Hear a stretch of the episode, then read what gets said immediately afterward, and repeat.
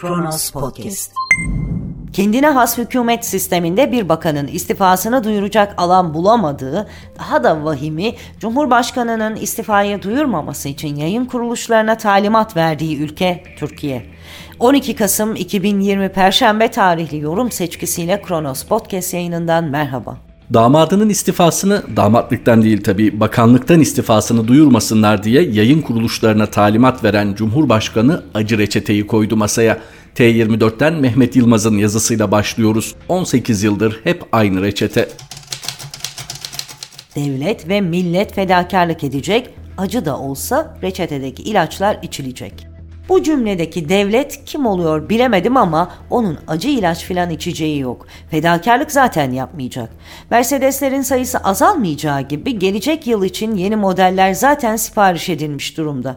Cumhurbaşkanı şu kadar makam uçağının birinden bile fedakarlık etmeyecek. Her zaman olduğu gibi fedakarlık edecek olan da acı reçeteyi yutmak zorunda kalacak olan da millet olacak. Ve konuşmasından şunu da çıkarıyorum ki bugüne kadar doğru reçetelerde uygulanmamış. Şimdi doğru reçete uygulanacak ama bu biraz acı. Bir okuyucum her yılın 15 Ocak gününün kuruyla o yılın asgari ücretini kıyaslamış. 2017 yılında net asgari ücret 372.56 dolar. 2018 yılında kurun sabit kalması ve asgari ücretteki artışla birlikte asgari ücret 424.7 dolar olmuş. 2019 yılında 366.61 dolar, 2020 Ocak ayında 389.28 dolara inen asgari ücret bu yılın Ekim ayı itibariyle 283.41 dolara inmiş. Bu Cumhurbaşkanlığı sistemiyle uçan ekonomimizin kısa bir özeti aslında. Acı reçete her zaman ve her zaman işçiye, memura, küçük esnafa çıkar. Sancaktepe'de A Haber seyrederken avantajlı döviz kuru nedeniyle artan ihracat haberini dinleyen işçi o avantajın kendi sırtından yaratıldığını algılamaz. Elbette maslahata uygun bazı şeyler hisseder, adını koyamaz. Muhalefet partilerinin reçeteleri de iktidarın ilk yıllarında uyguladığı reçetelerin tekrarından ibarettir. Acı reçete her dönemde ve bu düzenin her partisinin programında işçiler, memurlar, köylüler ve dar gelirli emekliler içindir. Bu papağan ezberini bozacak alternatif reçeteyi milletin önüne koyması gereken sosyalistlerse hala meleklerin cinsiyetiyle meşgul. Mehmet Yılmaz imzalı satırlar aktardığımız T24'ten yeni yaşama geçiyoruz. Ertuğrul Kürkçü saraylar, saltanatlar çöker diyor. Birbirine bağlı iki temel ve somut mesele herkesin ve Erdoğan'ın gözünün önünde duruyor. İlki, bütün kamuoyu yoklamalarının gösterdiği gibi 31 Mart 2019'dan bu yana süre giden iki iktidar ortağı AKP ve MHP'nin siyasi desteğindeki sistematik düşüş. Muhalefetin aynı aday arkasında toplanması halinde Erdoğan Cumhurbaşkanlığını bundan böyle ancak rüyasında görebilir. Birkaç yıl içinde kendisini hapiste bulması çok daha gerçekçi bir olasılık. İkincisi Covid-19 krizinin derinleştirdiği ekonomik ve toplumsal kriz sarmalı. Ekonomik daralma, işsizliği, TL'nin yabancı paralar karşısında değer kaybı pahalılığı görülmemiş boyutlara çıkartırken dış borcun ve kamu maliyesinin çevrilmesi de olanaksızlaşıyor rejimin itibarını sağlamak için Erdoğan'ın elinde kala kala dış askeri maceralar kalıyor. Ancak onların maliyeti öylesine yüksek ki bu yolla gelen 2-3 puan işsizlik ve pahalılıkla uçup gidiyor. Her kesimden yükselen itiraz ve protestolar rejimin ayaklarını sarsalıyor, iç çelişkilerini büyütüyor ve halkın parmakları ekonomiden sorumlu olan iki kişiye uzanıyor. Her şeyin başkanı Erdoğan ve onun hınk diyicisi Albayrak. Eski Türkiye Büyük Millet Meclisi Başkanı ve Cumhurbaşkanlığı Yüksek İstişare Kurulu üyesi Bülent Arınç, rejimin bağrında büyüyen gerilimi Erdoğan Albayrak'a saldırmadan bir gün önce şöyle anlatmıştı. Ekonomide sıkıntılar mutlaka var. Hatta Sayın Bakanımız yok canım ekonomide sıkıntı yok bu psikolojik dediği zaman hem kendisine itiraz ettim hem de kamuoyuna. Ne psikolojik hepimiz elimizde tutuyormuş gibi görüyoruz bu ekonomik sıkıntıyı. Erdoğan sıkıntıyı herkesten daha çok ve daha yakından görüyor. Kendisi ve sülalesinin tarihteki bütün hanedanların akıbetine doğru dolu dizgin gittiğini idrak ettikçe panik içinde herkesi harekete geçirmeye çalışıyor. Zaman daraldıkça panikliyor, elinde şiddetten başka hiçbir enstrüman ve politika kalmadığı için gazabını aile içine taşımaktan kendisini alıkoyamıyor.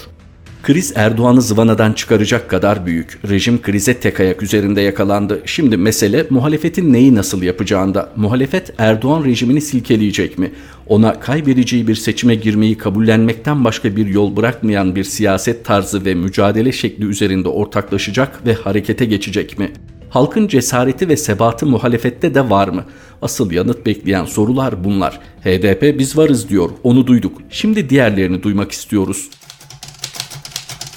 Yeni Yaşam'dan aktardık Ertuğrul Kürkçü'nün satırlarını. Gazete Duvar'dayız şimdi de. Dağlık Karabağ konusunda anlaşmaya varıldı. Fakat bu anlaşma sadece Azerbaycan ve Ermenistan açısından sonuçlar doğurmadı. Fehim Taştekin'in satırları ya bizim barışımız?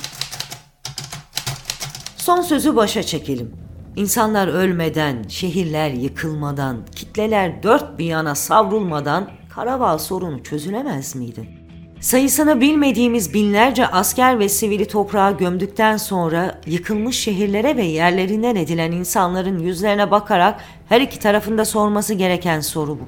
Tarihin bağrındaki feci anıları diriltmeden birlikte yaşamayı seçerek barışı inşa edemez miydik? Tarih daha feci koşullarda barışı inşa etmeyi başaran hikayelerinden mahrum değildir.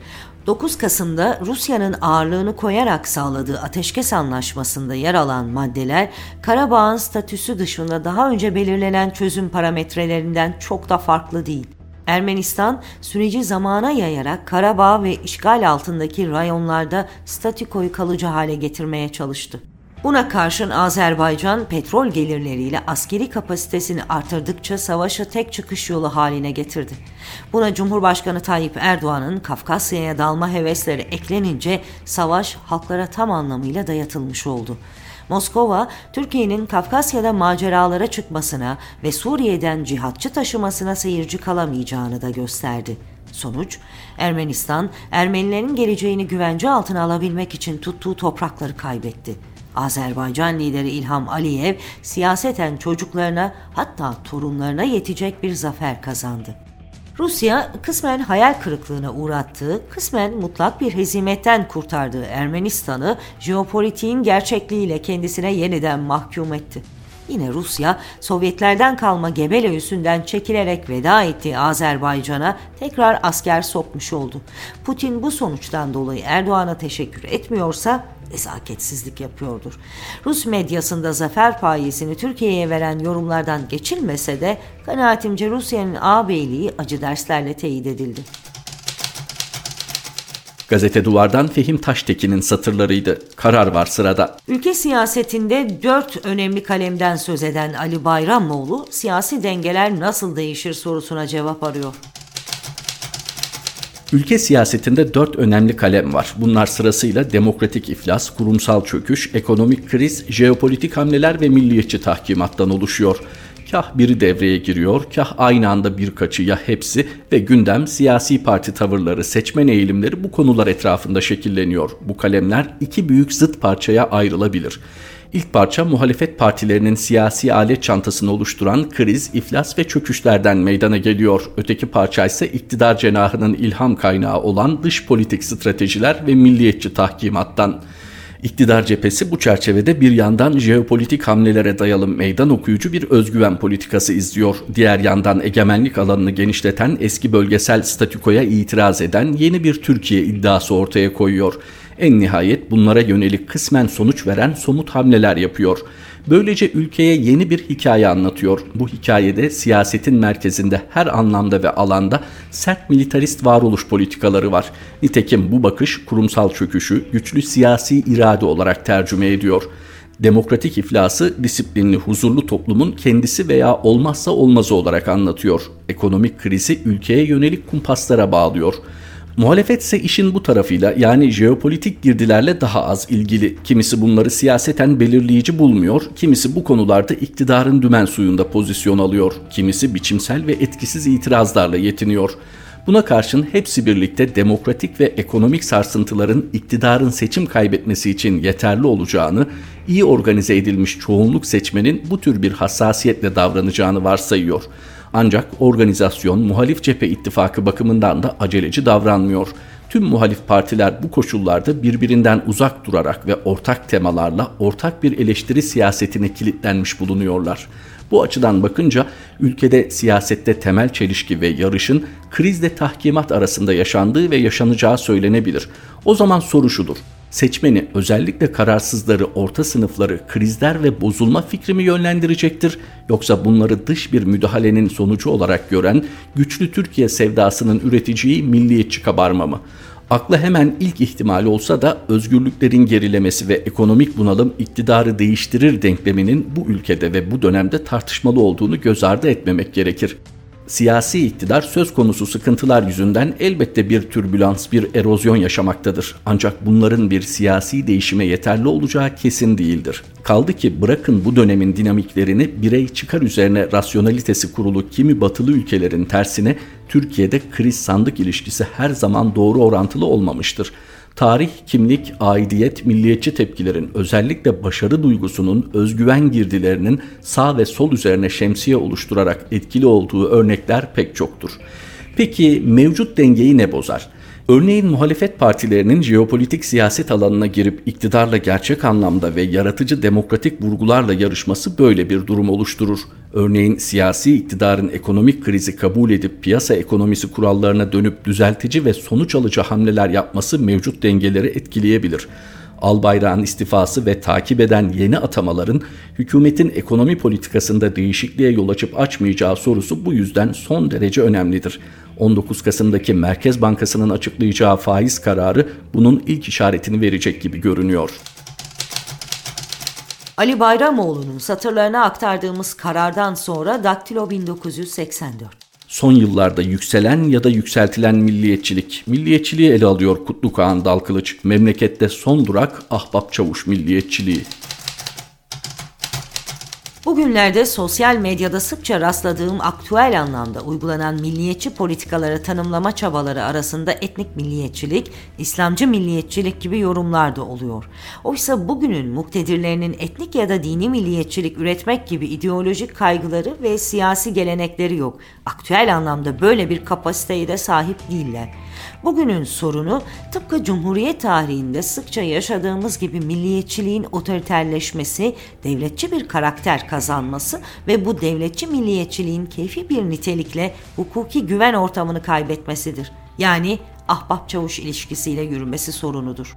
Siyasal ve uluslararası kriz anlarında iktidarın sembolik Türkçü refleksler vermesi bu milliyetçiliği etnik milliyetçilik yapmadığı gibi sembolik dini refleksler vermesi de İslamcı milliyetçilik yapmıyor.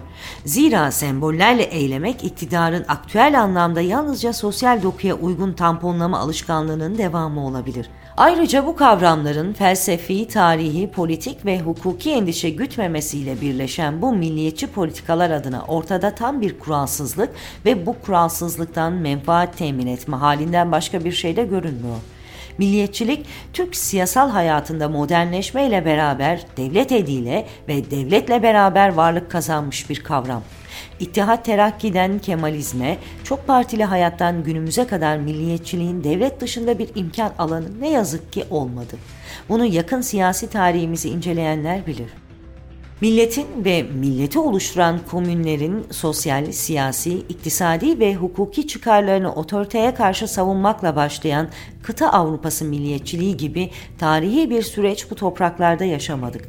Devletin eliyle sınırları belirlenen, devletin müsaade ettiği ölçüde millete menfaat temin eden, devleti ele geçiren politik zümrenin çıkarlarıyla uyumlu bir milliyetçilikten söz edebiliriz ancak. Dolayısıyla milliyetçiliğin bu topraklarda milletin kamusal çıkarların lehine doğrudan kazanılmış bir yarar üretmesini beklemiyorum. Gelecekte de gerek toplumsal dinamikler, gerek iktisadi dinamikler bu devletle entegre milliyetçilik ilişkisini kıracak güçte görünmüyor. Sonuç olarak bugün yaşanan tecrübede olduğu gibi sembollere hapsolmuş siyasi tahakküm arzusuyla birleşmiş Bırakın evrensel bir katma değer üretebilmeyi, milletin katma değeri bile doğrudan gündeminde olmayan hukuki güvencenin eksikliğiyle makbul vatandaş ve teröriste ayıracak keyfi partizan bir skalaya dönüşmüş bu devletçi milliyetçilikten kamusal zarardan başka ne umabiliriz? Kutlu Kağan Kılıç imzalı satırlar aktardığımız Daktilo 1984 bu birlikteliğimizdeki son durağımızdı. Mehmet Şahin ve Gülden Gül Batıbay Şahin. Yeni yorum seçkimizle Kronos Podcast yayınında tekrar buluşmak üzere. Hoşçakalın. Kronos Podcast